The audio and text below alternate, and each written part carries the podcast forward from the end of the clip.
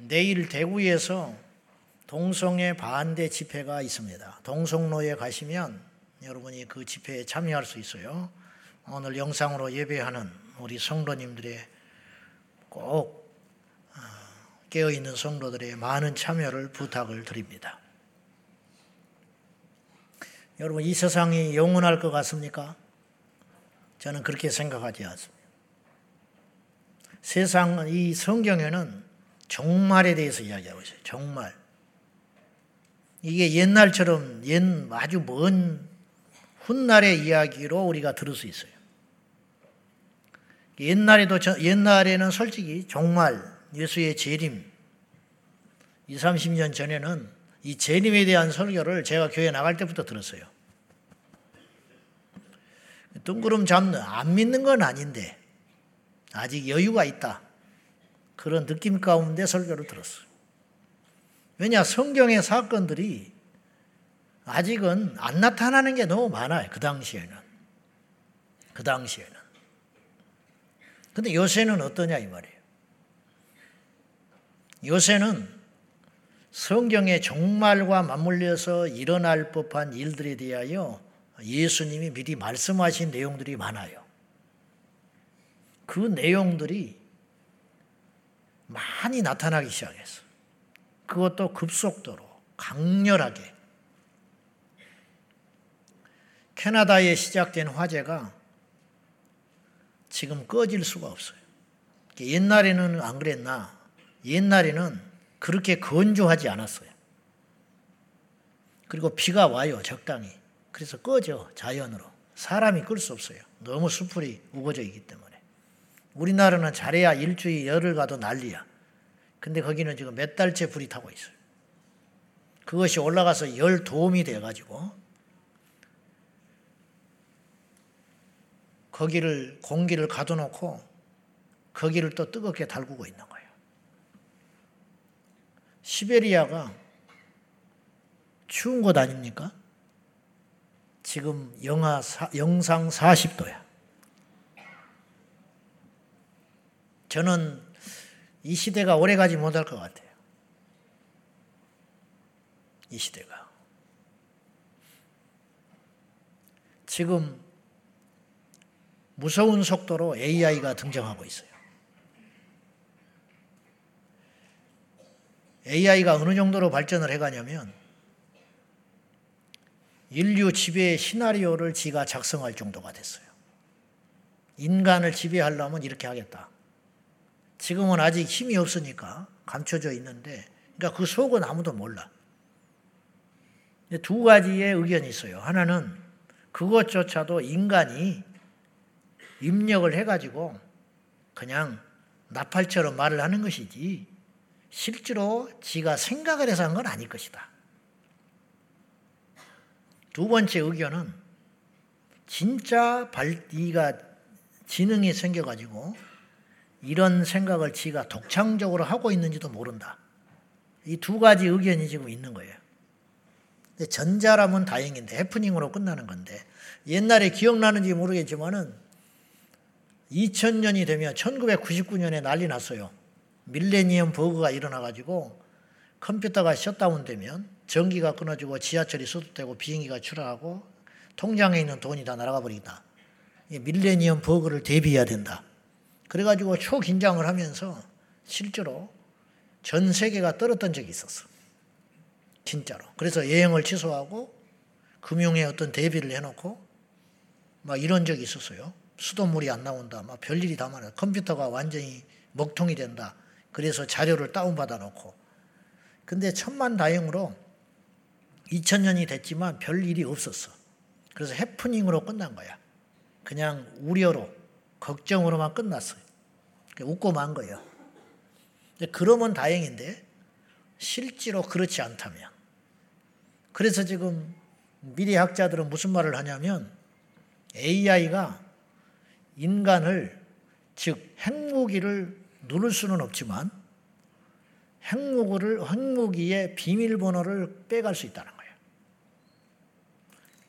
핵무기 버튼의 비밀번호를 해킹을 해가지고 AI가 가져갈 수 있대요. 그러면 그거를 어떤 인간한테 제공할 수 있다는 거야.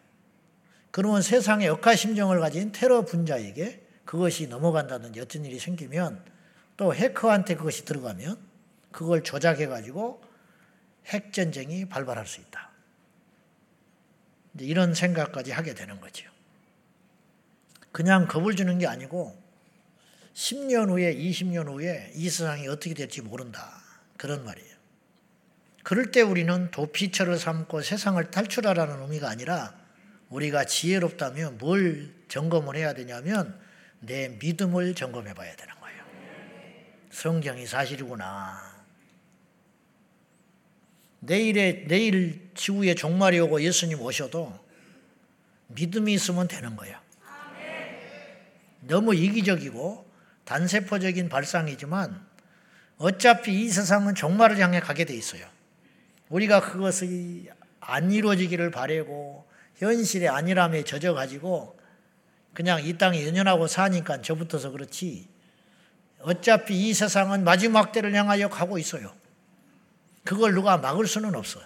마귀가 하고 있는 것도 아니에요, 사실은.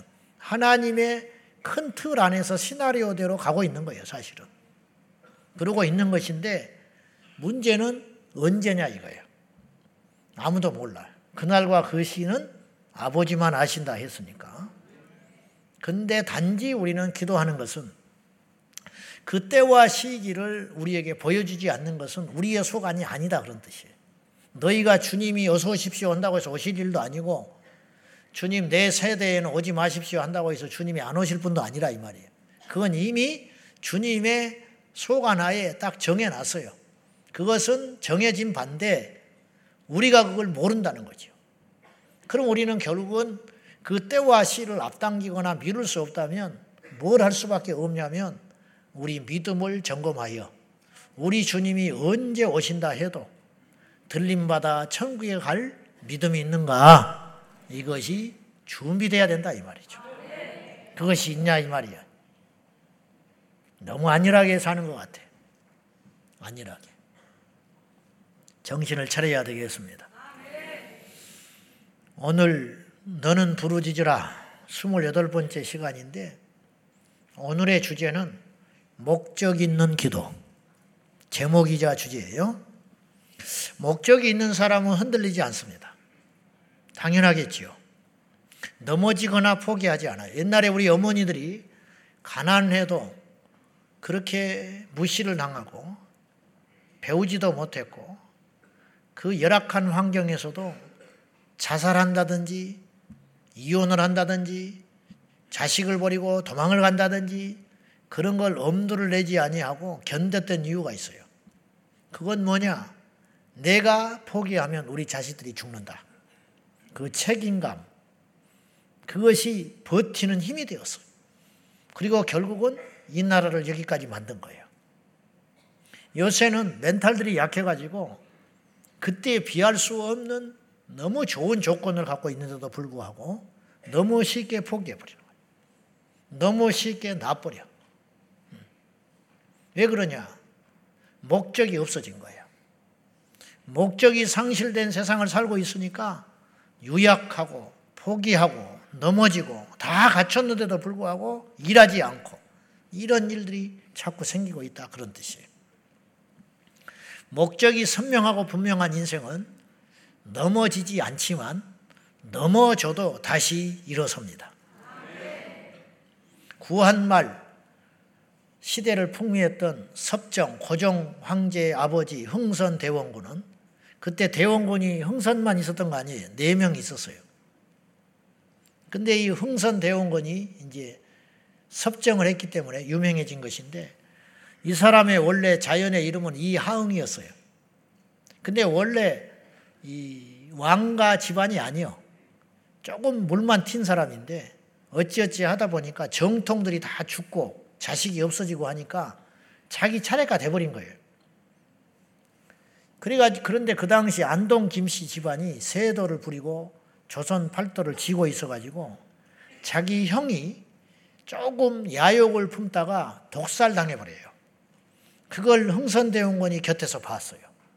그래서 흥선대원군은 절대로 자기의 숨은 야망을 드러내지 않아요. 자신의 때를 기다려요. 그래서 시장 잡배들과 어울리면서 불량배들과 어울리면서 술이나 먹고 안동 김 씨의 경계심을 늦춥니다. 어느 날은 잔치집에 술을 얻어먹으러 갔다가 세도가가 가랑이를 버리고 흥선대원군에게 기어 들어가라고 하니까 나는 개라고 멍멍 짖으면서 그 세도가의 가랑이를 기어 들어갑니다. 그래 사람들이 다 비웃고 소문났어요. 흥성대원군은 개다. 인간도 아니다. 저런 것이 뭐 사람이냐? 그것이 다 소문났어요. 안동 김씨도 흥선대원군은 사람 취급을 하지 않아요. 그러나 흥선대원군의 마음속에는 목적이 분명히 있었어요. 내가 오늘 이 수치를 당하고 이 조롱을 당하고 수욕을 당하지만 장차 내 시간이 온다.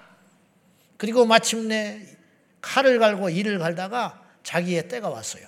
그건 뭐냐? 자기 아들이 왕이 되어버렸어요. 그래서 유약한 자기 아들을 세워놓고 뒤에서 조선 팔도를 주무르기 시작하며 안동 김씨에게 복수를 하기 시작해요. 그리고 이제 그 역사는 그분에 대해서는 찬반이 뚜렷하지만은 어쨌든 제가 말씀드리려고 하는 건 뭐냐면은 목적이 분명하니까 가랭이 사이로 기어 들어가도 그것이 부끄럽지 않아. 그것이 수치스럽지 않아. 그것이 상처가 안 돼요. 이게 목적이 선명한 사람의 특징이라는 거예요. 이것이. 오늘 본문에 보면 예화입니다. 이건 비유라 이 말이에요. 어떤 한 맺힌 여인이 있었어요. 이 여인은 목적이 분명했어요. 뭐냐? 내 한을 풀어야 된다. 나의 이, 내가 왜 지금 숨을 쉬며, 내가 왜 밥을 먹으며, 내가 왜 이 시간에 있느냐? 내 인생에 닥친 이 원한을 반드시 풀어야겠다. 근데 이 원한을 풀 수 있는 열쇠를 재판관이 쥐고 있는데 그 재판관은 선한 재판관도 아니에요. 하나님을 무시하고 악한 재판관이에요. 그러나 사람들은 그 재판관에게 다가가서 말도 하지 않지만은 이 여인은 자기 인생을 이 원한의 문제를 해결할 수 있는 열쇠는 그 재판관이 지고 있으니까 자존심을 굽히고 억울함을 굽히고 더러운 치사 쓰는 걸 굽히고 밤낮으로 가서 자기의 원한을 풀어달라고 사정을 하는 거예요. 만나줍니까 이 여자를? 그러나 집 앞에서 기다리고 길에서 기다리고 재판장 앞에서 기다리고 밤낮으로 새벽이고 낮이고 밤이고 소리를 질러대고 그리하니 이 재판관이 어느 날 손을 들었어. 내가 번거로워서 살 수가 없다. 이 여자를 좀 데려와 봐라. 그래서 말을 들어봤더니 들어줘야 되겠다. 그래서 이 불의한 재판관도 이 여자의 원한을 풀어 조건을 어찌 선하신 하나님이 밤낮 부르짖는 너희들의 기도를 들어주지 않겠냐? 이게 주제. 그냥 기도한 게 아니에요, 이 여인은.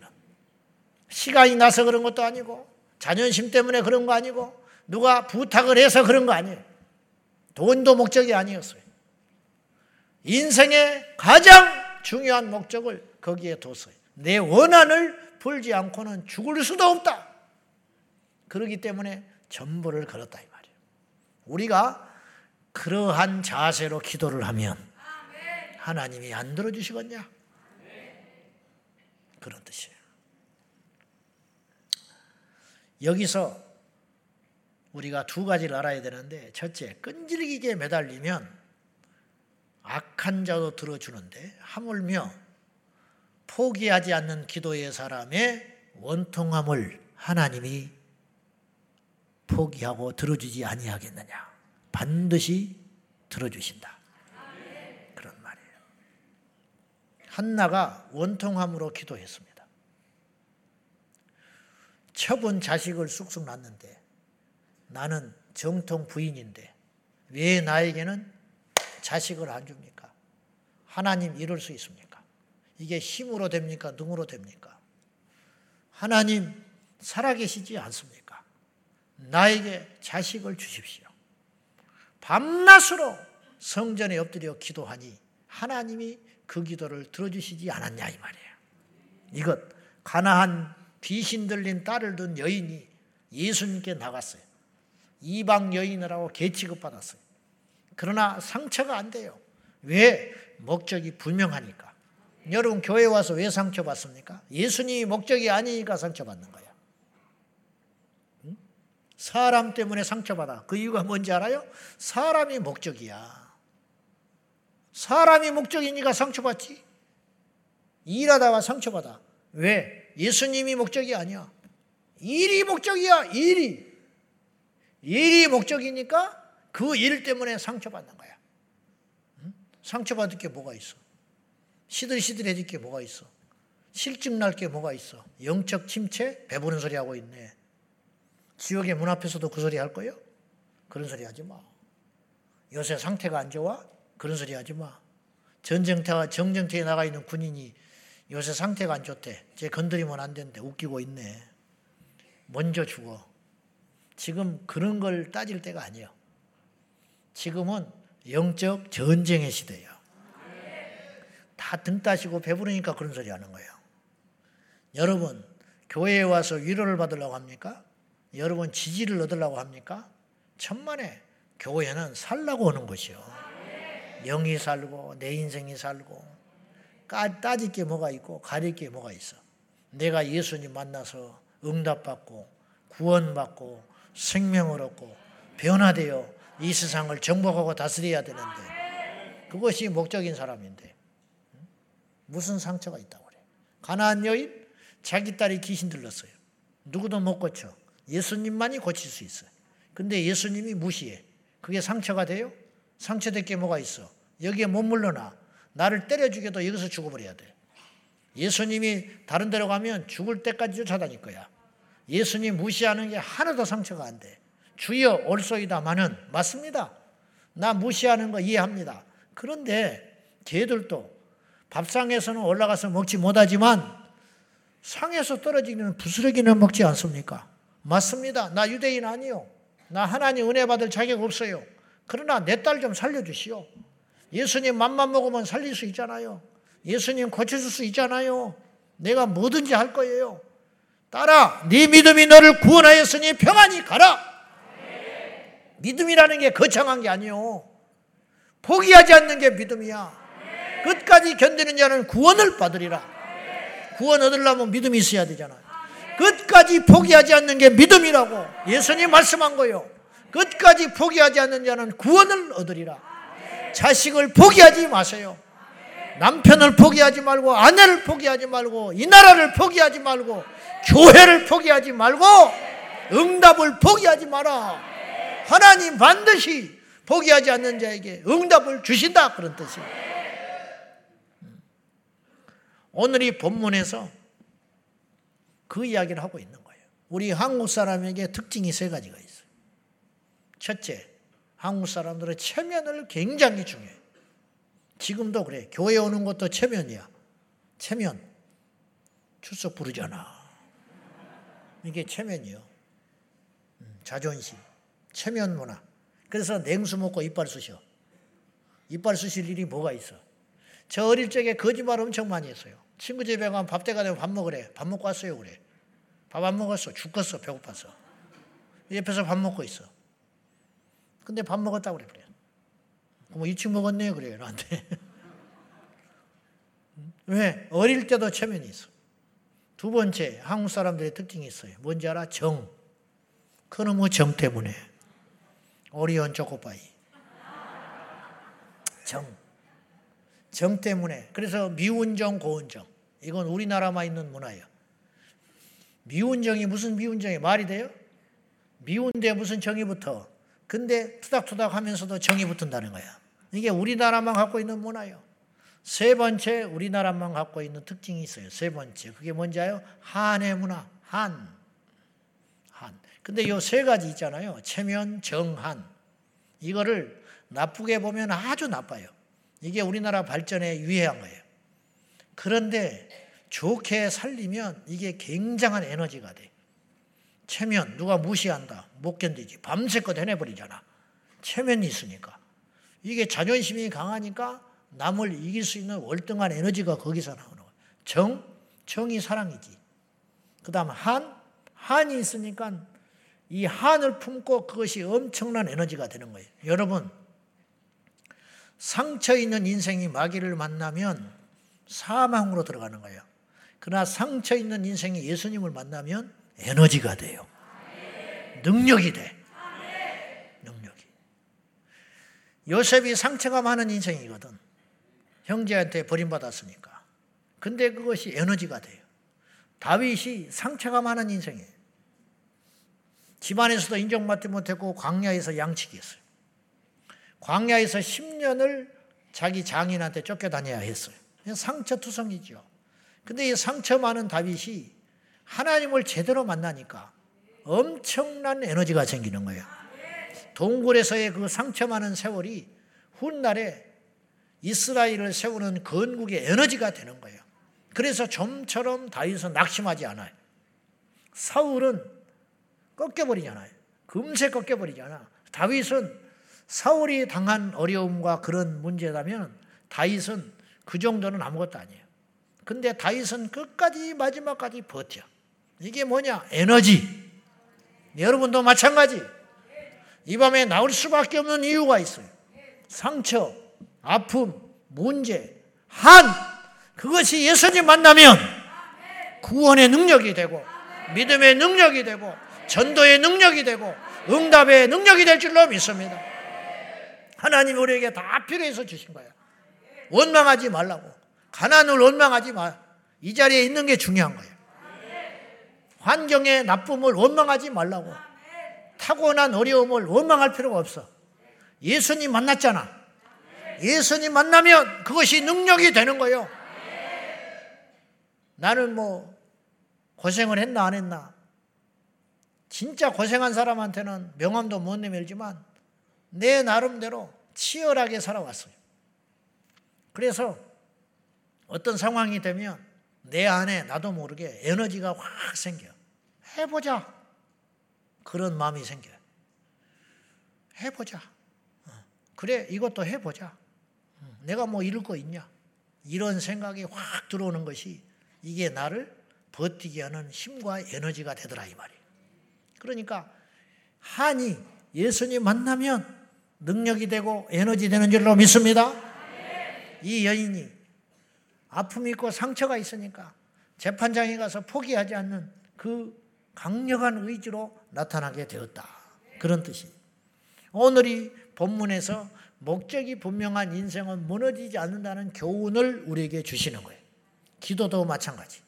목적이 선명하고 분명한 기도를 드리면 그 기도는 강력한 기도가 되는 거예요. 목적이 없어. 돈을 버는 데 목적이 없어. 일하는 데 목적이 없어. 왜 일하냐는 거야. 그냥 한대. 그럼 금방 무너진다니까요. 너 왜 일하냐? 아, 나는 처자식을 먹여 살려야 돼. 그러면 그 일이 결코 힘들지만 포기할 수 없는 일이라 이거예요. 기도도 마찬가지라는 거예요. 너 왜 기도하? 왜, 왜 기도하냐? 그냥, 그냥 한다는 거예요. 너 왜 나왔냐? 금요일이니까 나왔다는 그러니까 끝나자마자 그냥 손살같이 가는 거야. 그리고 10년을 다녀도 그냥 와서 자리만 앉아 있다가 지 아무것도 몰라. 이게. 10년을 다녔는데 응답이 없어. 왜 그런지 알아요? 목적이 없는 거야. 기도가 목적이 선명할 때 그 한 번의 기도가 강력한 줄로 믿습니다. 음. 성경에는 중언부언하지 말라고 그랬어요. 이 중언부언이라는 말은 무슨 뜻이냐면 이미 한 말을 착고리 되풀이하는 행위를 중언부언이라고 그래요. 반대는 거두절미라는 말이죠. 음? 근데 예수님이 중언부언하지 말라는 말은 같은 말을 반복해서 하지 말라 그런 뜻이 결코 아니에요. 예수님도 겟세마네 동산에서 똑같은 기도를 세 번이나 했어요. 그러면 예수님이 중원봉하는 거예요? 그럴 리는 없지요. 그러니까 같은 것을 계속 반복한다고 해서 그것이 잘못된 기도라 그런 뜻이 아니고 의미 없는 읊조림. 그러니까 뭔가를 했는데 생각도 안 나. 왜 기도하는지도 모른다. 예, 목적이 없기 때문에 그렇다 이 말이에요. 우리가 먼저 응답받기 위해서는 목적을 분명히 하자 이 말이에요. 무슨 목적? 왜 기도하냐? 무엇을 위해 기도하냐는 거예요. 이걸 먼저 확실히 세운 다음에 기도하자. 남이 기도하니까 기도하지 말고 체면 때문에 기도하지 말고 의미 없이 기도하지 말고 하나님 앞에 그래서 오늘 집을 나서기 전 기도했나요? 무슨 기도? 오늘 집을 나설 때 여러분이 기도하고 나와라 이 말이에요. 오늘 내가 왜 가냐? 오늘 내가 금요일을 왜 가냐? 오늘 내가 이런 문제를 놓고 기도할 것이고 이 기도에 하나님이 응답하실 걸 믿고 나와라 이 말이에요. 이미 승패는 거기서 나는 거예요. 그러니까 하나님께서 그 기도를 들어주실 수밖에 없는 것이지요. 술에 취해가지고 같은 말을 계속 반복해서 하면 그 상대방이 뭐라고 그러냐면 알았어 그만해 그래. 알았으니까 그만해 그런다고 그죠? 술 취해서 막 같은 말을 반복하면 했던 말도 하고 했던 말도 하고 그러면 알았으니까 그만하고 자라 그래. 그러면 상대방이 정말 그 말을 알아서 알았다고 한 거예요? 아니요. 닥쳐라 그 말이야. 입 닥쳐 그 소리야. 알았으니까 그만하라는 소리는 기분 안 나쁘게 말하려고 하는 거야. 그 소리가 나는 무슨 소리도 아니고 말 같지도 않은 소리 그만하고 그냥 자빠져 자라. 그 소리예요. 그 소리를 그렇게 하는 거예요. 아침에 일어나서 네가 어제 그 말했으니까 내가 그거 해줄게. 그렇게 말할 사람 한 명도 없어. 안 알아들어요. 못 알아들어. 이게 바로 중원보원이라는 거예요. 우리 주님 앞에 막 주절주절 말을 많이 했어요. 근데 목적이 없어. 믿음이 없어. 능력도 없어. 왜 기도하는지도 몰라. 그러면 하나님이 그 기도를 들어주시겠냐 이 말이에요. 자기는 많이 기도한 거지. 그러나 하나님이 정작 듣지 않는다 이런 뜻이. 자, 예수님께서 아까 예수님께서도 같은 말을 계속 반복해서 기도하셨다 그랬어요. 왜 그러냐? 목적이 분명했어요. 십자가를 지는 거. 내가 이 잔을 마시지 아니하고는 이 잔이 지나갈 수 없습니까? 계속 그걸 놓고 세 번이나 기도하셨다. 이 목적이 분명했어요. 우리가 주기도문을 예배 때마다 하려. 예배 때마다. 30년을 교회 다니면서 매주 주기도문을 했어요. 근데 그것은 예배의 순서 중에 하나다. 그러면 그 주기도문이 응답받겠냐. 여러분 식사 기도 하지요. 솔직히 이야기 봅시다. 식사 기도를 우리 학생들 학교에서 하는 사람 손 들어봐. 음, 대단하죠. 학교에서 해? 옳지. 해야 된다고. 그것이 반전도야. 자, 그러면 우리가 식사 자리를 놓고 음식 앞에서 기도를 해요. 정말로 그 음식을 주신 하나님께 감사해서 기도한 것은 몇 번이나 있을까? 솔직히 말하면 밥을 먹기 위해서 기도하는 거야. 응? 내가 어디 가서 식사 자리를 놓고 그냥 밥을 먹었다. 여러분 시험 들어. 그래 안 그래? 그러니까 내가 기도한다고. 어디 가면 어느 경건한 목사님은 간식 앞에서도 기도를 해버리대. 나는 이게 찍어 먹고 있는데 앞에서 기도를 하고 있어. 그러면 나는 믿음 없는 놈이 되는 거야, 졸지에. 그래서 이걸 먹지도 못하고 내려놓지도 못하고 가만히 이렇게 있다가 그분이 이제 기도 끝나면 조용히 이렇게 넣고 먹는데 그래서 그때마다 내가 느끼는 게 아직 나는 멀었구나. 그런 생각을 해요. 물론 그분은 믿음으로 한 거지. 물론 다 여러분이 그렇다는 건 아니에요. 사람은 내 기준으로 이야기를 하는 것이니까 솔직히 그 음식을 놓고 정말 이 음식을 주신 하나님께 기도하고 감사하는 것은 얼마나 있냐. 근데 북한에 있는 지하교회 성도들이 음식을 놓고 기도할 때 그 마음은 우리하고 다를 거 아니에요. 풍요로운 우리가 기도하는 것하고 그들의 기도는 분명히 다를 것 아닙니까? 이것이다 이 말이에요. 우리가 불현듯 기도를 그냥 해야 되니까 하는 기도를 할 때가 많다. 그런 뜻이죠. 예수님과 사도 바울은 이 반복되는 기도를 통하여 응답을 받았습니다. 예수님은 하나님이 침묵하셨잖아요. 이 잔을 마시지 않고는 제가 이 잔을 피할 수 없겠습니까? 할 수만 있거든. 내가 이 잔을 피하고 싶습니다. 그렇게 기도한 거예요. 하늘에 계신 하나님께. 이 십자가의 고통을 예수님은 익히 아시니까 제자들은 그냥 철없으니까 피곤하다고 지금 자고 있는 거예요. 기도하는 척 하면서 그냥 그 겟세만의 동산에서 쓰러져서 피곤해서 자고 있어요. 그러나 예수님은 지금 상황이 어쩌며 앞으로 펼쳐질 일이 어떤 일인지 다 아니까 주님의 고통은 더 컸을 것이라고 제가 분명히 그랬어요. 예수님이 약 30세 되던 해에 공생애를 시작했는데 어릴 적부터 그 고난에 짐을 지고 사셨어요. 왜냐? 다 알잖아. 아는 게 고민이 큰 것입니다. 어느 때 가룟유다가 자기를 팔지, 어느 때 내가 십자가를 져야 할지, 어느 때 내가 죽었다가 다시 살아나야 할지, 그 영광은 훤히 아시지만 십자가를 통과하지 아니하면 부활의 영광에 참여하지 않는다는 걸 아시기 때문에 이 십자가의 짐 앞에 우리 주님께서 육체를 입고 계셨기 때문에 이 잔을 마시지 않고는 안 되겠냐고 우리 주님께 절박히 기도를 세 번이나 했지만은 하나님께서 응답하지 않았어요. 그러나 응답하셨어요. 그게 어떤 응답이냐? 십자가를 질 수 있는 능력을 이미 주신 거다 이 말이에요. 여러분, 사도 바울이 복음전으로 다니는 사도 바울이 육체에 가시가 있어서 가는 곳마다 고통을 받습니다. 덕이 안 돼. 자기 아픈 것은 두 번째고 자기의 몸뚱아리 병도 못 고치는데 무슨 하나님이 살아계시다고 증거를 하며 또 병든 자에게 신기하게 손을 얹어 기도하면 그 사람은 또 나. 이 기가 막힌 일이죠. 그러니까 바울의 상처가 얼마나 컸겠어요. 아니, 이 사람은 나보다 더 중한 병을 갖고 있는데 죽은 유두고도 살아났는데 이 병은 왜 그렇게 안 고쳐주냐? 바울이 기도를 안 했겠냐고. 바울이 뭐 죄를 졌겠냐고. 그래서 이 문제를 놓고 하나님께 세 번 기도했다 그랬어요. 세 번만 기도했겠어? 틈나는 대로 아플 때마다 반도가요. 하나님께 기도했는데 하나님이 병을 고쳐주는 대신에 해석을 줬어요. 해석. 그게 뭐냐? 네 은혜가 네게 족하다.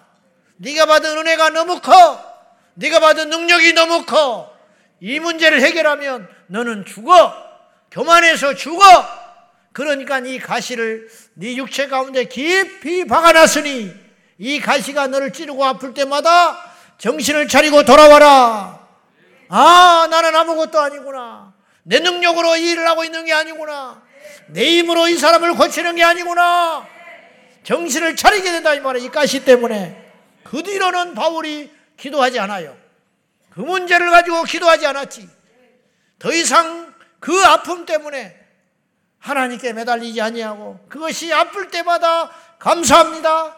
깨닫겠습니다. 정신 차리겠습니다. 바울이 그걸 에너지로 삼았다 이 말이에요. 예수님의 기도와 바울의 기도 이 동일한 세 번의 기도는 우리에게 교훈을 주는 게 있어요. 그것이 무엇이냐? 하나님이 그 믿음의 기도 앞에 우리에게 두 가지 응답을 주시는데 첫째는 고난을 해결해 주기도 하지만 우리가 만약에 이 깊은 고난 가운데 아직도 우리가 이 고난의 문제, 질고의 문제, 가시의 문제, 십자가의 짐이 벗겨지지 않았다면 여러분이 깨달아야 할 것이 있어요. 그건 뭐냐? 비록 이 짐, 이 문제는 해결되지 않았지만 내가 이 짐을 이길 수 있는 힘이 있다. 예수님께서 이 십자가를 지지 않기를 위해 기도했잖아요. 그런데 하나님은 침묵으로 하는 대신에 예수님이 그 십자가를 피하지 아니하고 질 수 있는 능력을 주셨다 이 말이에요. 이게 응답이야. 두 번째는 사도 바울처럼 내가 처한 상황이 해석이 돼. 아, 이 가시가 나를 죽이려고 하나님이 하신 게 아니구나. 나를 아프게만 하려고 이 가시를 주신 것이 아니구나. 내게 더 큰 걸 주시려고 하는 것이구나. 내 영혼을 살리려고 하신 것이구나. 하나님이 나를 너무너무 사랑하시기 때문에 교만해질까봐 이렇게 비대를 하신 것이구나. 깨닫게 되었다. 하나님께 이 문제를 놓고 기도했더니 원망이 아니고 아, 이것 때문에 내가 하나님께 더 기도하게 되는구나. 와, 내가 이것 때문에 하나님께 울게 되는구나. 맞아, 내가 이것 때문에 믿음이 더 생겼어. 내가 이것 때문에 이 자리에 있잖아. 이것 때문에 내가 하나님 앞에 적어도 남은 남의 말은 함부로 안 하는 사람이 됐잖아. 해석이 된다. 이게 응답이야. 두 번째 목적 있는 기도를 드려야 지치지 않아요. 지치지 않아. 제가 서두에 그랬지요. 목적 있는 생은 넘어져도 일어난다고. 그거예요. 그래서 강력한 기도를 쉬지 않고 할 수 있어요. 목적이 있으니까. 목적이 분명하니까. 우리 기도하다가 왜 좋으냐면 목적이 없어서 그래. 정말로 이 문제를 이 밤에 해결해야 된다고 결사적으로 기도하면 잠이 오겠어? 시간이 가는 것이 문제겠어? 출석이 문제겠어? 옆 사람이 문제겠어? 응? 못 들어온다고 못 들어게 한다고 안 들어오겠어? 바닥에 와서 깔고라도 앉아 있지? 주차가 문제겠어? 저기 대놓고 걸어오지? 택시라도 타고 오지? 걸어서라도 오지? 12시 되면 차 끊어지는 게 문제겠어? 끊어지면 철화해버리지? 근데 교회에서 못 자게 했어. 그건다고 안 자겠어? 유아실에 가서 자든지, 어디 로비 가서 앉아 있든지, 어떻게든지 방법을 찾지. 여러분, 방법이 없는 게 아니요. 내 안에 의지가 없는 것이지. 왜 방법이 없어? 예배를 드리려는데 왜 방법이 없냐고. 하나님께 헌신하는데 왜 방법이 없겠냐고. 핑계가 있는 것이지. 목적이 선명하면 강력한 기도를 쉬지 않고 할 수 있다 이 말이요. 나는 방언을 못 받아서 기도를 못해. 왜 같은 말을 못하냐고. 주기도문이라고 밤새껏 하라고. 주여 주여만 부르라고. 아버지는 다 아시니까. 울어버려 할 말 없으면. 그러면 끝나는 거야. 그러면 목적 있는 기도란 구체적으로 이제 세 가지 이야기하고 마칠 거예요. 첫째, 목적 있는 기도란 하나님의 뜻에 맞는 기도가 분명한 목적 있는 기도예요. 예수님이 기도할 때 가장 먼저 항상 고려하신 것은 뭐냐면 아버지 하나님의 뜻이야. 내 뜻대로 마시고 아버지의 뜻대로 되소서. 주기도문도 이런 기도가 있죠. 아버지의 뜻이 하늘에서 이룬 것처럼 땅에서도 이루어지이다. 이거예요. 자, 마태복음 26장 39절 봅시다. 다 같이 시작. 조금 나아가서 얼굴을 땅에 대시고 엎드려 기도하여 이르시되 내 아버지여 만일 할만하시거든 이 잔을 내게서 지나가게 하옵소서. 그러나 나의 원대로 마시옵고 아버지의 원대로 하옵소서 하시고 아버지 이 잔을 내가 마시지 않고는 안 되겠습니까? 이 사망의 잔을 마시지 않기를 원합니다. 그러나 나의 원대로 마시고 아버지의 뜻대로 하소서. 하나님 나는 이렇게 되겠으면 정말 좋겠어요. 그런데 이것은 내 생각이고 아버지의 뜻대로 되기를 원합니다. 안호성 목사님이라고 부흥사 목사님이 있어요. 젊은 목사님이 계시는데 이분이 책 속에서 이런 말을 했더만요. 내 생각대로 안 되는 건 참 멋진 일이다. 그랬어. 자기 생각대로 안 되는 게 멋진 일이래. 뭐가 멋져? 죽건 죽을지. 내 뜻대로 돼야 좋은 것이지. 그런가요? 여기서 이분이 기가 막힌 전제를 깔고 이 말을 한 거예요. 이 말은 그냥 나온 말이 아니에요. 산전수정 겪고 나온 말이에요. 내 뜻대로 내 인생이 안 되는 것은 참으로 멋진 일입니다. 왜? 내 뜻이 아니라 아버지의 뜻대로 돼야 된다는 거야. 내 뜻이 아니라 아버지의 뜻대로 되어야 그 인생이 복된 인생이야. 여러분, 우리 뜻대로 됐으면 여기 있을 사람 없어. 우리 뜻대로 됐으면 우리 지옥 가요. 아시겠어요? 우리가 어릴 적에 꿈꾸던 인생이 있었어. 우리가 어떤 일을 할 때마다 꿈꾸는 계획들이 있어요. 그것들이 그대로 됐다면 우리는 이 자리에 없어요. 100% 없어요. 저도 없어. 100% 지옥 가. 그러니까 내 뜻대로 되는 것이 아니고 아버지의 뜻대로 되어야 우리가 사는 거야. 그것을 알아야 거예요. 복음성가 이런 거 있죠. 아버지의 꿈이 나의 비전이 되고, 아버 예수님의 성품이 나의 인격이 되고, 성령님의 권능이 나의 능력이 되기를 원한다고. 아버지의 꿈이 내 비전이 돼. 아버지가 원하는 거. 그래 우리의 기도가 아버지 하나님의 뜻이 이루어지기를 위해서 기도하는 거. 그것이야말로 진짜 백이 기도다 이런 뜻이에요. 우리의 기도의 목적을 분명히 합시다. 우리의 기도의 목적은 나의 유익이 아니에요. 하나님의 뜻이 하나님의 계획이 나의 기도를 통하여 이 땅에 이루어지는 것. 그러니까 성령에 붙들려서 어느 날 기도를 하면 상상할 수 없는 기도가 나올 때가 있어요. 어이없는 기도가 나올 때가 있어요.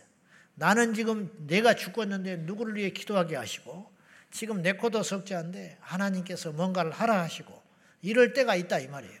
그러면 그건 성령의 우리에게 주신 비전과 꿈이기 때문에 순종함으로 즉각적으로 나가면 하나님께서 그 기도를 듣기를 원하시기 때문에 그 기도의 제목을 주신 줄로 믿고 믿음으로 기도하면 하나님께서 그 기도를 들으시사 당신의 뜻을 이루어 주는 줄로 믿습니다. 하나님이 기도 없이 일하시지는 않아요. 어떤 일이 일어났다는 것은 어떤 주의 종이 나타나고 어떤 교회가 세워지고 어떤 나라가 뒤집어져서 성령의 바람이 불고 어떤 선교사가 그 나라에 가서 그 지역을 영적으로 바꾸었다면 그 사람이 한 게 아니고 그 일을 위해서 오랫동안 기도한 자가 있었다니까요. 전쟁터에 나간 군인은 자기가 죽고 사는 것이 목적이 아니에요. 전쟁에 승리하는 게 목적이에요. 이게 정상적인 군인이에요. 평소에는 그런 생각을 안 하지만 일단 전쟁이 생기면 전쟁이 발발하면 내가 죽더라도 나라를 살리는 거야. 내가 죽더라도 이 전쟁에서 이기는 것이 군인의 목적이어야 된다 이 말이에요. 전쟁에는 패했는데 자기가 살아남았다. 그건 수치스러운 거라는 거예요. 2차 대전 때 미국이 충격적인 일을 만났어요. 그건 뭐냐? 진주만 폭격을 당합니다. 미국이 유사 이래로 역사는 짧지만 외국에 의해서 외부 세력에 의해서 본토가 공격당한 건 그때가 최초야. 지금까지 한 번도 없었어요. 진주만은 미국의 영이에요. 그런데 이 진주만이 생각지도 못하게 일본에게 폭격을 받았어요. 그러니까 미국의 자존감이 확 깨지면서 미국 시민들과 군인들이 엄청나게 충격을 받아요. 아, 우리나라도 침공을 받을 수 있구나. 엄청난 상실감을 얻게 돼요. 그래서 미군이 이 일로 인하여 미국이 2차 대전에 참전을 하게 되는데 국영군에서 결과적으로 이건 일본의 이제 패착이었는데 이때 일본이 얼마나 대단했냐면은 항공모함이 4대가 있었고 미국은 3개밖에 없었어요. 엄청난 거예요. 나는 일본이 지금 2차 대전 패전 이후로 저렇게 이 군비가 확장되지 않고 미국의 관리 감독하에 저러고 있지만은 무서운 나라라고 나는 생각해요.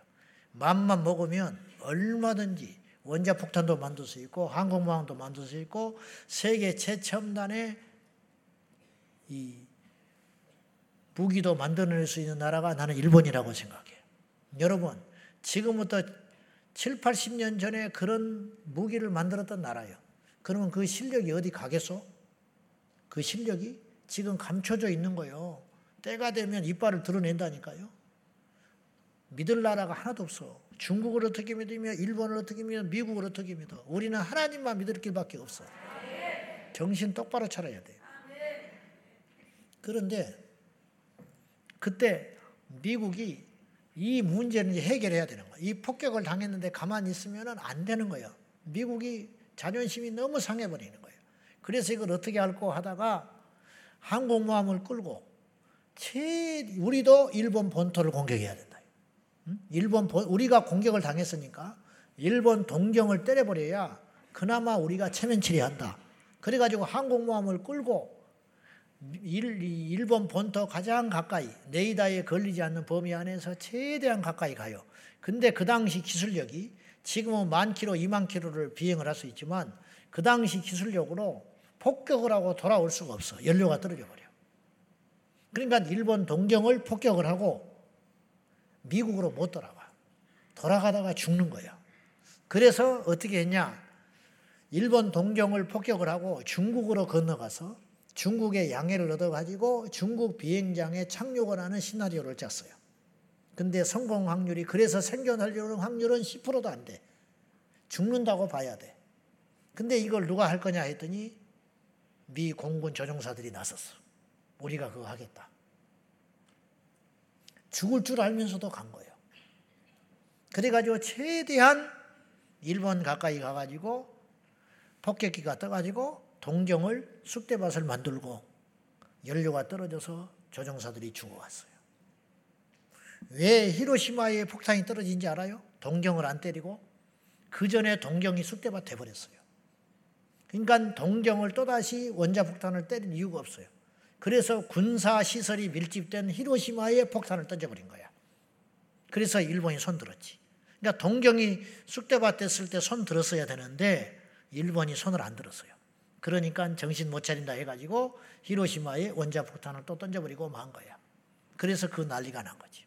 그래서 이제 손 들었지.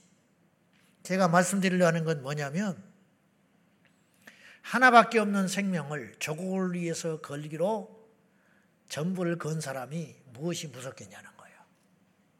우리도 마찬가지. 주를 위해서 나선 이 몸이 부름받아 나선 이 몸.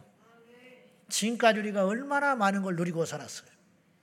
무엇 더 바랍니까? 무엇 더 원합니까? 우리의 목적이 국가가 승리할 수 있다면 내 목숨을 버렸던 군인이 당연한 생각이듯이 우리는 이 땅이 전부가 아니고 우리에게는 조국이 두 개라고 그랬어요. 대한민국과 하나님 나라. 우리에게는 아버지가 두 분이라 그랬어요. 육신의 아버지, 하늘에 계신 우리 아버지. 우리에게는 가족이 둘이야. 이 땅에 육체의 혈연의 가족이 있고 영적인 가족이 있는 거야. 우리에게는 목숨이 두 개가 있어요. 이 땅의 생명과 하나님이신 생명이 있어요.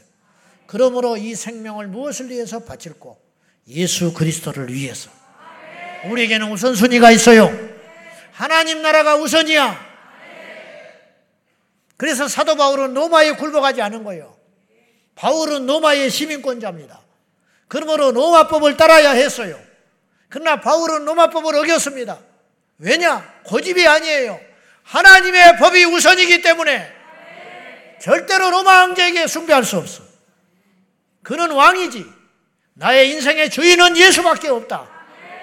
그래서 그에게는 충성할 분은 한 분밖에 없고, 충성할 나라도 하나밖에 없고, 바쳐야 할 생명도 하나밖에 없는 거야. 우리도 마찬가지.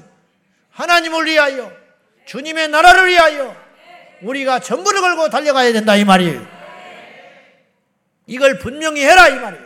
나를 따라오려거든 자기를 부인하고, 네 십자가를 지고 날마다 나를 쫓을 것이니라. 나를 따라오려거든 네 가족을 포기하고 그물을 포기하고 배를 포기하고 나를 따라와라. 사생활에 얽매여서 아무것도 못해요. 시대가 어떤 시대냐고 시대를 왜 따라갑니까? 주님을 따라가야지. 그러다가 망하는 거야. 세상 시류 따라가다가 요새 누가 철회하냐고 웃기고 있네. 더 해야 돼, 더. 마귀는 더 드세지는데 어디서 그런 소리를 해? 누가 요새 전도하냐고? 그러면 요새는 더 전도해야 되는 거예요, 사실은. 요새는 더 미쳐야지. 마귀는 저 미쳐 날뛰는데 마귀를 대적하라 그리하면 피하리라. 이단도 전도하고 써돌아다니는데 이단도 기도하고 다니는데 우리가 왜 기도를 안 하고 날이 갈수록 폐하기를 하는 그들을 따라가지 말고 시대를 따라가지 말고 말세가 될수록 더욱 그리하라. 왜 청년들이 철야를 안 나와? 왜 학생들이 철야를 안 해? 나이하고 무슨 상관이 있어요? 천국과 지옥 가는데. 정신을 바짝 차리고 돈이 목적이면 안 되고 내 취미가 목적이 되면 안 되고 왜 예수를 믿는 거예요 도대체? 예수 그리스도가 목적이 돼야지. 시험 들었다는 소리 하기만 해봐라. 등 따시고 배불러서 하는 소리. 지옥의 문 앞에 가봐야 정신 차리라. 디모데전 빌립보서 1장 20절과 21절에서 사도 바울이 이렇게 선언을 했습니다. 다 같이 시작 나의 간절한 기대와 소망을 따라 아무 일에든지 부끄러워하지 아니하 지금도 정과 같이 온전히 담대하여 살든지 죽든지 내 몸에서 그리스도가 존귀하게 되게 하려 하는 나의 간절한 기대와 소망이 있다. 그것은 뭐냐? 내가 어떤 것도 부끄러워하지 않는다. 예전에도 그랬고 지금도 그렇다. 내가 살든지 죽든지 내 몸에서 그리스도가 존귀 여김 받을 수 있다면 내가 죽는 것도 유익함이라. 살아서 영광인 사람이 있어요. 죽어서 영광인 사람이 있어. 성공해서 영광인 사람이 있어. 그러나 버려서 영광인 사람도 있는 거야. 그러니까 이걸 잘 따져보라 이 말이죠. 목적 있는 기도란 두 번째 하나님의 일을 대신 수행하기 위한 기도입니다.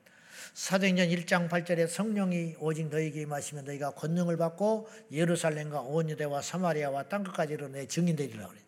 이게 예수님이 하려는 일이에요. 예수님이 세상 끝까지 가서 복음 전하려는 생각을 갖고 계신 거야. 근데 주님이 십자가 지고 올라가시면서 이 일을 너희가 해라.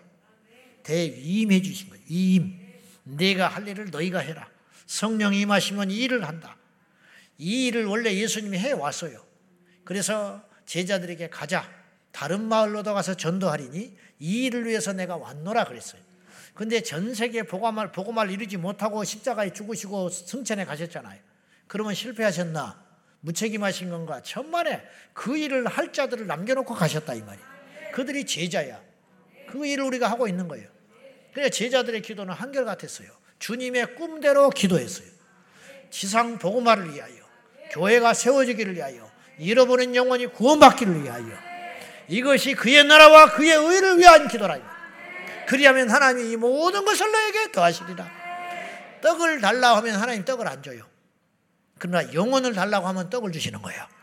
이해되면 아멘 하세요. 땅을 달라고 그러면 안 줘. 그러나 하나님을 구하면 땅을 주게 돼 있어. 뭘 알아야 말이지. 뭘, 뭘 알라 이 말이야. 자식도 부모를 기쁘게 하면 주머니가 열려. 돈 달라고 하면 안 줘. 공부하면 돈 줘. 알겠어? 돈 달라고 졸르면 안 준다니까 공부하면 돈 줘.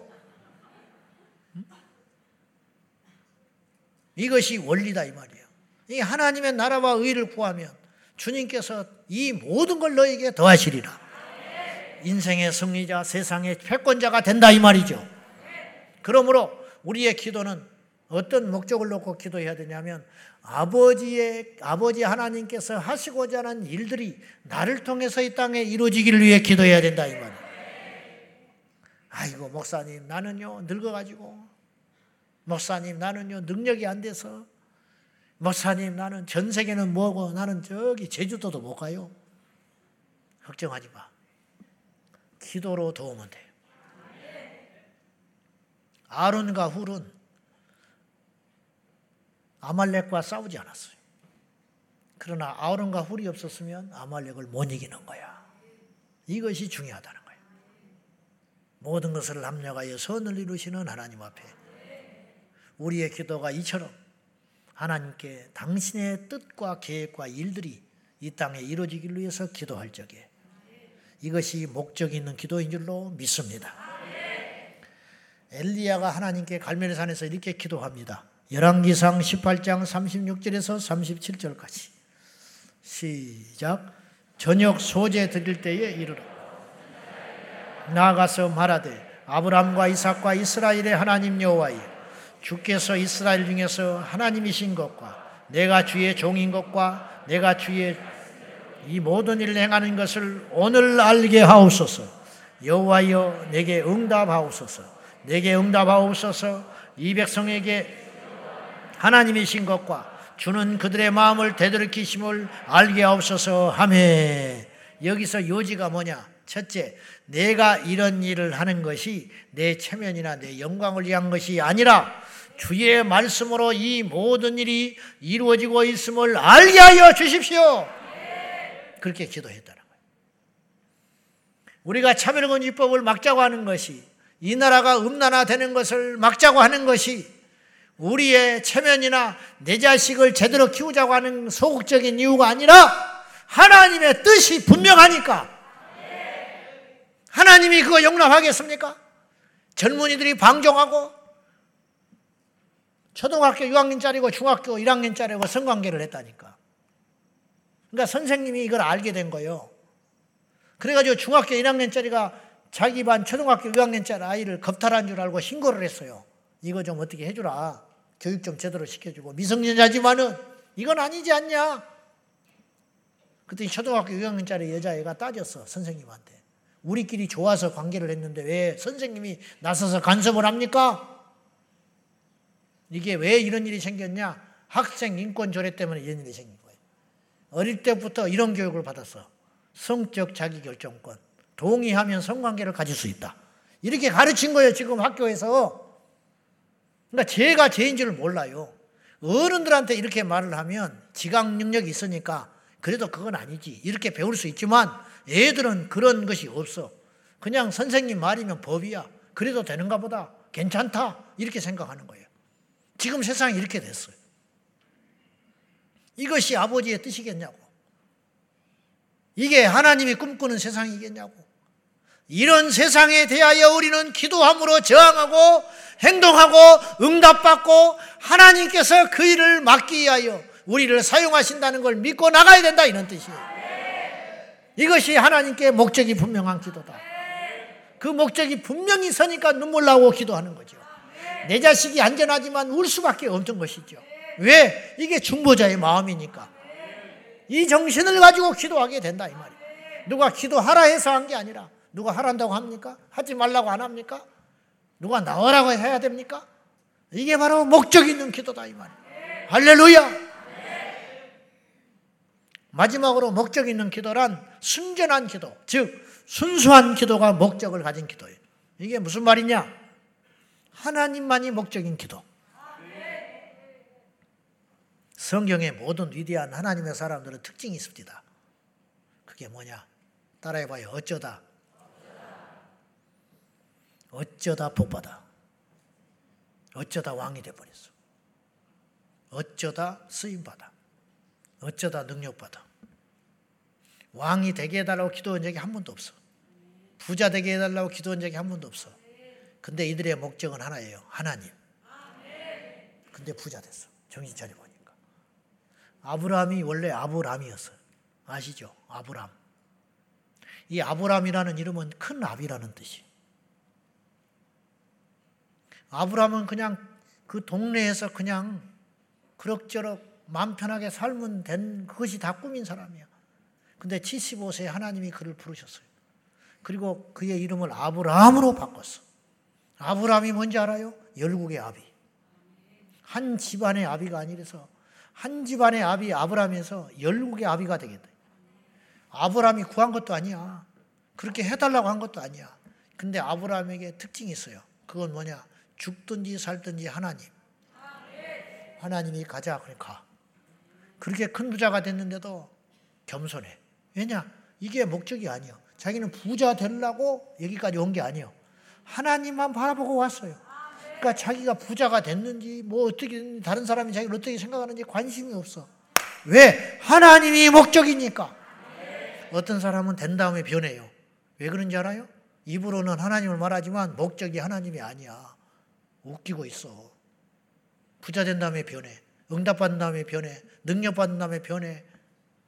사람들이 알아주니까 변해. 여지 없어요. 그날로 끝이야. 지금 그냥 서 있으니까 버티고 있는 것 같지요. 하나님이 함께하는 것처럼 보이지요. 천만에 하나님은 이미 떠났어. 목적이 하나님이 아닌 순간 그 즉시로 끝나는 거야. 사울이 그랬어요. 하나님의 영이 떠났지만 여전히 왕이었어요. 그러나 그는 왕이 아니야. 이미 다른 왕, 진짜 왕이 생겼어. 누구? 다윗. 하나님이 기름 부어버렸잖아. 사울이 왕이었음에도 불구하고 하나님은 다윗에게 이미 기름 부어버렸어요. 하나님이 인정하는 왕이 나타난 거야. 단지 이 사울은 껍데기만 있는 것 뿐이라 이 말이에요. 어쩌다 복 받는 사람. 다윗이 왕 되려고 골리앗과 싸우러 간 게 아니잖아요. 자기 죽을 수 있어요. 어쩌면 죽는다고 생각했을지 몰라. 그러나 다윗은 하나님이 모욕당하는 걸 못 견뎠어요. 이게 중요하다는 거야. 하나님이 모욕당하는 걸 못 견뎌요. 이스라엘의 하나님이 모욕당하는 내가 죽고 사는 것이 문제가 아니라 내가 저를 이길 수도 있고 질 수도 있지만은 나 하나쯤 어떻게 되는 것은 누가 알아주지도 않겠지만 나는 못 견딘다. 이 정신 이것이 다윗을 하나님께서 왕으로 삼으신 비결이다. 이말. 어쩌다 왕 되는 거예요. 여러분 어쩌다가 부자 되십시오. 아멘을 안 하네. 어쩌다가 부자 되는 게 진짜 부자 된 거야. 어쩌다가 능력 받는 게 진짜 능력이야. 어쩌다가 올라가는 게 진짜 올라가는 거야. 왜? 어쩌다가 아니에요. 하나님이 올려준 거야. 하나님이 부욕해 주신 거예요. 하나님께서 쓰는 거예요. 그냥 내려가도 여한이 없지요. 왜? 하나님이 목적이었으니까. 목적이신 하나님이 충분히 쓰시고 그만하라 하는데 후회될 게 뭐가 있어? 아웅다웅할 것도 없어요. 상처받았다 떠들 필요도 없어요. 억울하다 말할 필요도 없어요. 에베네셀의 하나님 여기까지 도우셨으니 그걸로 만족하고 그냥 끝나는 거지요. 얼마나 멋집니까? 그 이름이 하나님 나라의 별같이 빛나리라. 우리 온 성도들이 그런 성숙한 믿음이 있기를 예수님의 이름으로 축원합니다. 하나님이 목적인 사람, 하나님이 목적인 기도, 순전한 기도, 그 사람이 복을 받고 그 사람이 쓰임 받고 그 사람이 영원히 간다 이 말이에요. 하나님이 이용해 보려고 들여먹지 말고 하나님을 이용해 먹으려고 하지 말고 인간은 속일 수 있으나 하나님은 안 속여요. 하나님은 절대로 속지 않아요. 동기를 보시는 하나님, 중심을 보시는 하나님 앞에 오늘 이 밤에도 우리가 왜 기도해야 되는지, 무엇을 놓고 기도하는지 주님이 다 아시니 선한 동기를 가지고 순전하게 하나님께 지치지 말고 매달려 기도하면 그 목적의 기도를 들으시사 하나님 반드시 응답해 주실 줄로 믿습니다. 할렐루야. 이 밤에도 지치지 말고 기도하는 저와 여러분이 되기를 예수님의 이름으로 축원합니다. 지칠 수가 없지요. 하나님이 목적이니까.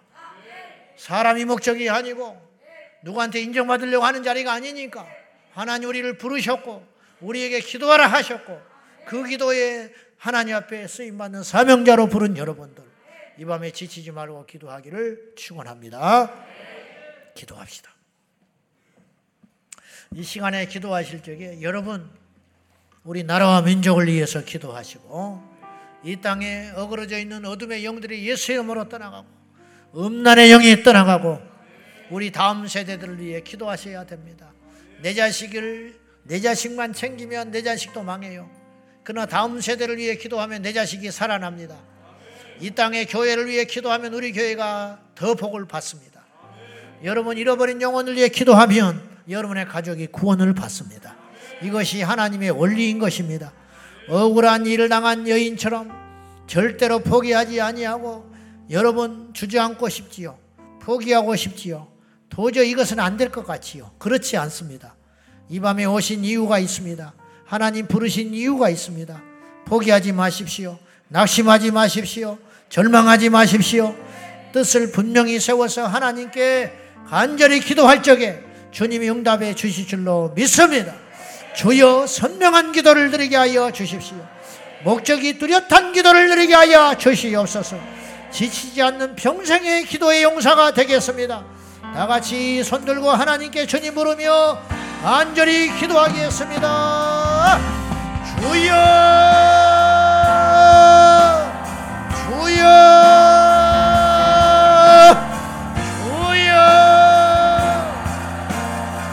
살아계신 하나님 아버지 이 밤에 저희가 주님 앞에 간절히 기도합니다 매달려 간구합니다 우리의 기도가 목적이 분명한 기도가 되게 하시고 지치지 않는 기도, 끊어지지 않는 기도, 강경한 기도, 능력 있는 기도가 될 수 있도록 도와주시옵소서.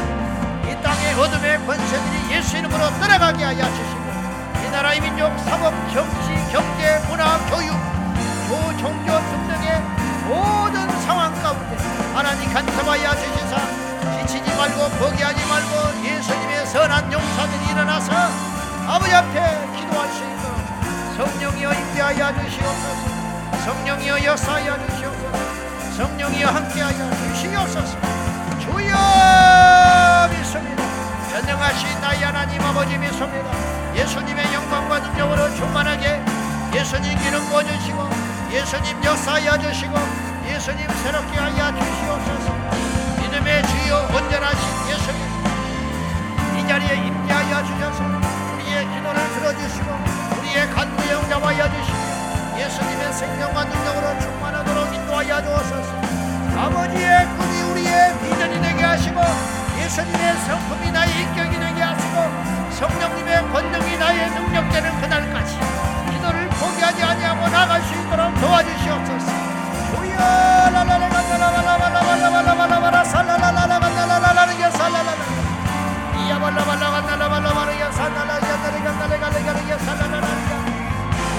있습니다 우리 하나님 아버지 권능으로 임재하여 주시고 이 자리에 우리의 기도와 간절한 기도와 하나님께 상담되게 하시고 응답되게 하시고 올라가게 하여 주옵소서.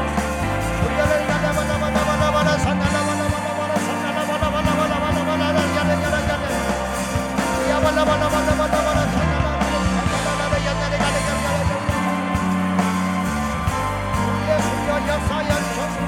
사랑하는 나의 아버지 하나님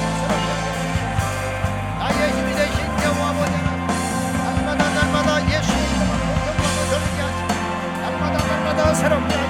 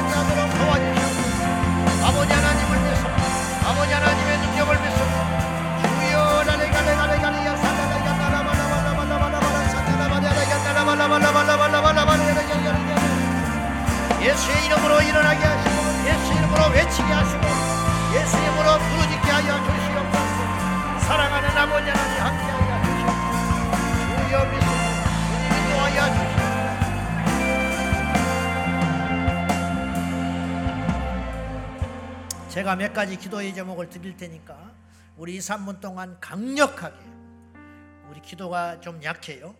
강력하게 짧고 강력하게 제가 몇 가지 기도 제목을 두세 가지 함께 나누고 남은 시간 또 뜨겁게 절대로 지치면 안 됩니다.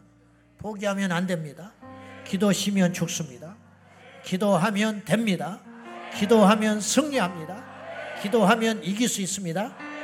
자, 우리 먼저 기도할 것은 이 나라 민족을 위해서 먼저 한번 기도합시다.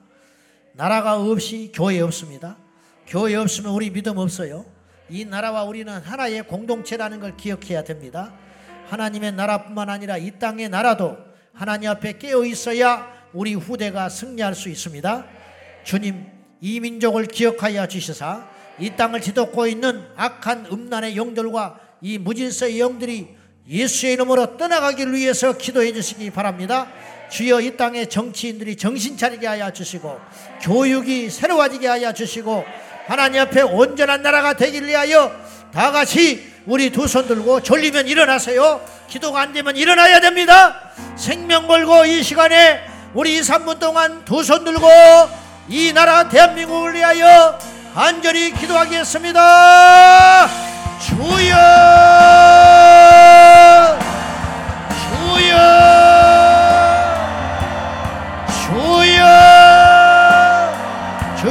땅 대한민국을 기억하여 주신사 이 땅에 하나님 아버지 음란의 영이 예수 이름으로 떠나갈지 떠나갈지 이 땅을 기억하여 주신사 대통령을 위시하여 위정자들을 기억하여 주시고 이 땅의 위정자들과 정치 지도자들과 종교 지도자들과 교육 지도자들을 하나님 기억하여 주시고 사업하는 경인자들을 공무원들을 하나님 양심 있게 하여 주셔서 이 땅이 하나님 앞에 거룩한 나라 온전한 나라 새로운 나라 되게 하여 주옵소서.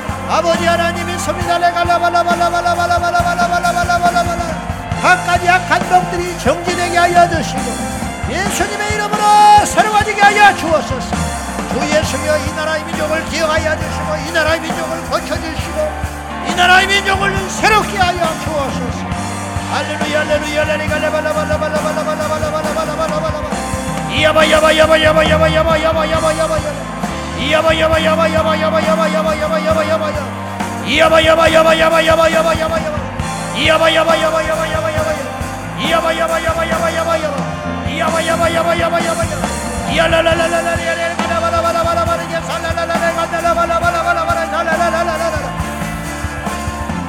yabala bala bala bala sandala bala bala bala bala bala sandala bala bala bala çala. Dibini bini bini bini bini bini bini bini bini yere yere kala bala bala bala sandala bala bala yere yere. Amoniya! Aleluya aleluya aleluya aleluya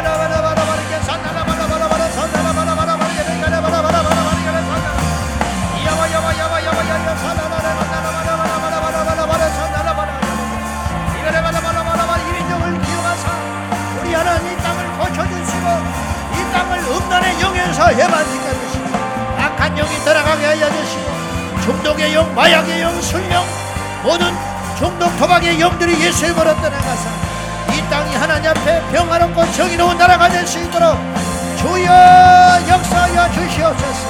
야발라발라발라발라 산달라발라발라발라발라. 야발라발라발라발라 산달라발라발라발라발라. 이 나라 위종자들과 정치 수도령을 기억하여 주시옵소서 하나님 백성들을 책망하게 열방들을 향하여 나가기에 부족함이 없도록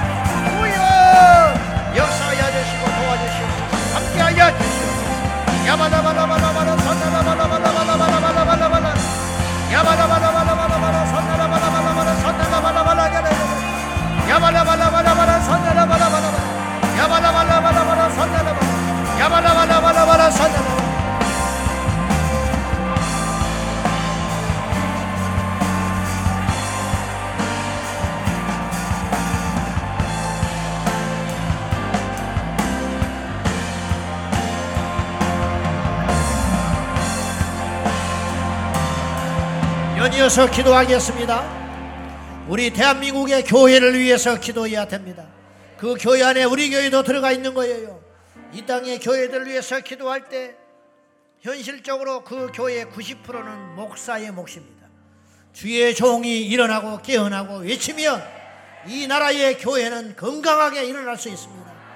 이 땅의 교회를 위해서 간절히 기도할 적에 특별히 주의 종들에게 기름 부음 받은 주의 종들에게 세상의 지식으로 모양하지 아니하고 하나님의 능력으로 행하게 하여 주시고 사람을 기쁘게 하는 종들뿐만 아니라 하나님을 기쁘게 하는 종들 되게 하시고 이 땅의 6만여 교회의 강단을 위해서 우리 다 같이 두 손 들고 이 땅의 교회를 위해서 간절히 기도하겠습니다. 주여! 주여!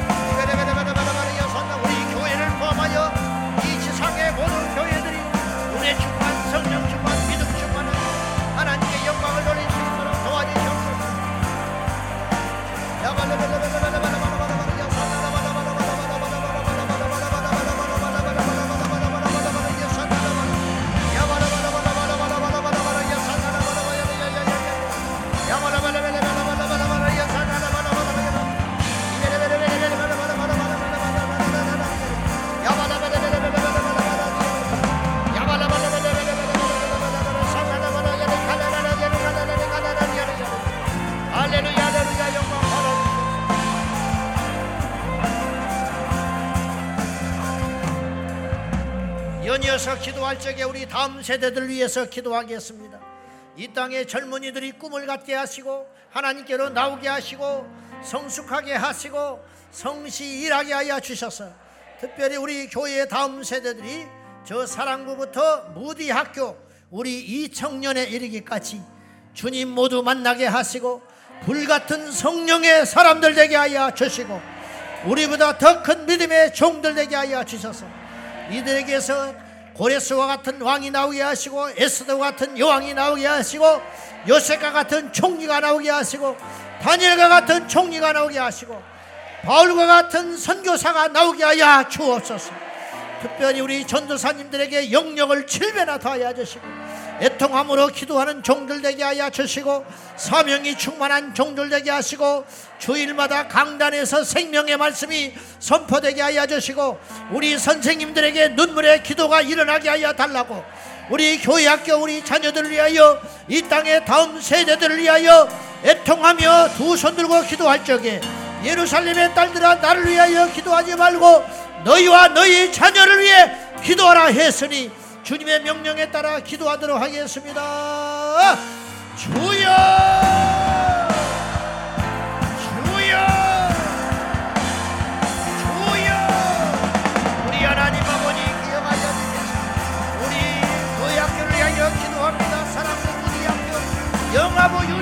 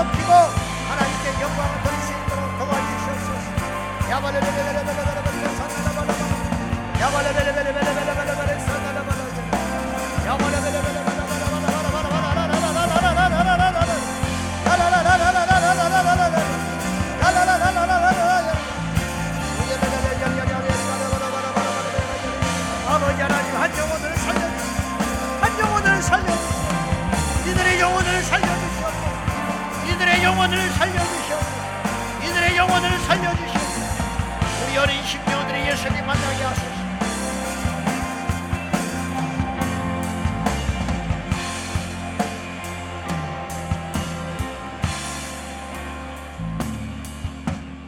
우리 마지막으로 한 가지 더 기도하고 각자 기도하면 되겠는데요.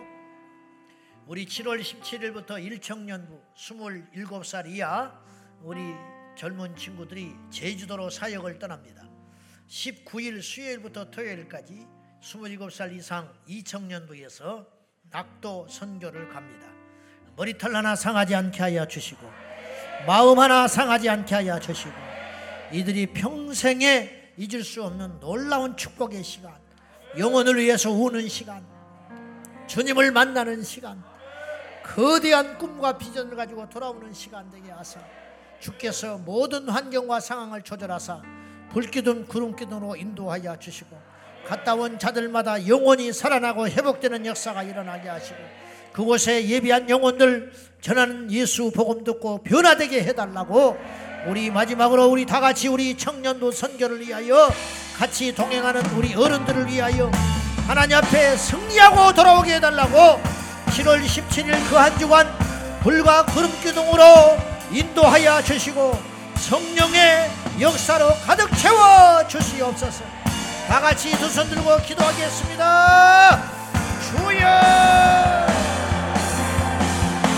주여! 주여! 사랑하는 아버지 하나 하나님 7월 27일부터 한 주간에 있는 제주와 낙도 선교의 기름부심 우리 성령님 동행하여 주시고 역사하여 주시고 우리 아버지 하나님 함께하여 주셨기를 원합니다 예산나라바라바라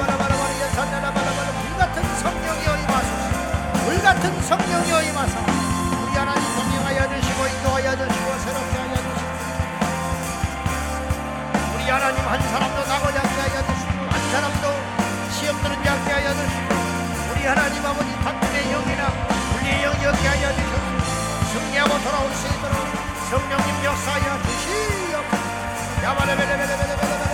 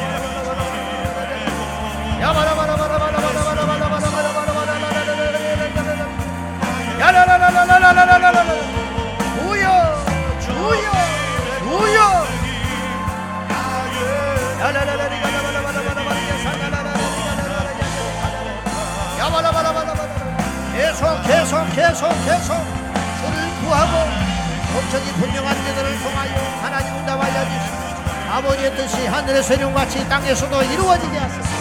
야바라바라바라바라 야바라바라 우리 청년들을 기억하사 우리 청년들이 이번 선교행을 통하여 부쩍 자라게 하시고 영권을 갖게 하시고 뜨거워지게 하시고 강력해지게 하시고 변화되게 하시고 새로워지게 하시고 예수님 만나고 돌아오는 선교 여정이 되도록 역사하여 주시고 저희들은 후방에서 기도로 돕겠습니다 머리털 하나 상하지 않게 하시고 뜻한 목적한 바를 이루고 돌아올 수 있도록 선교에 참여한 우리 모든 믿음의 형제 자매들이 예수님 앞에 깨어지고 감사드리고 새로워져 돌아올 수 있도록 역사하여.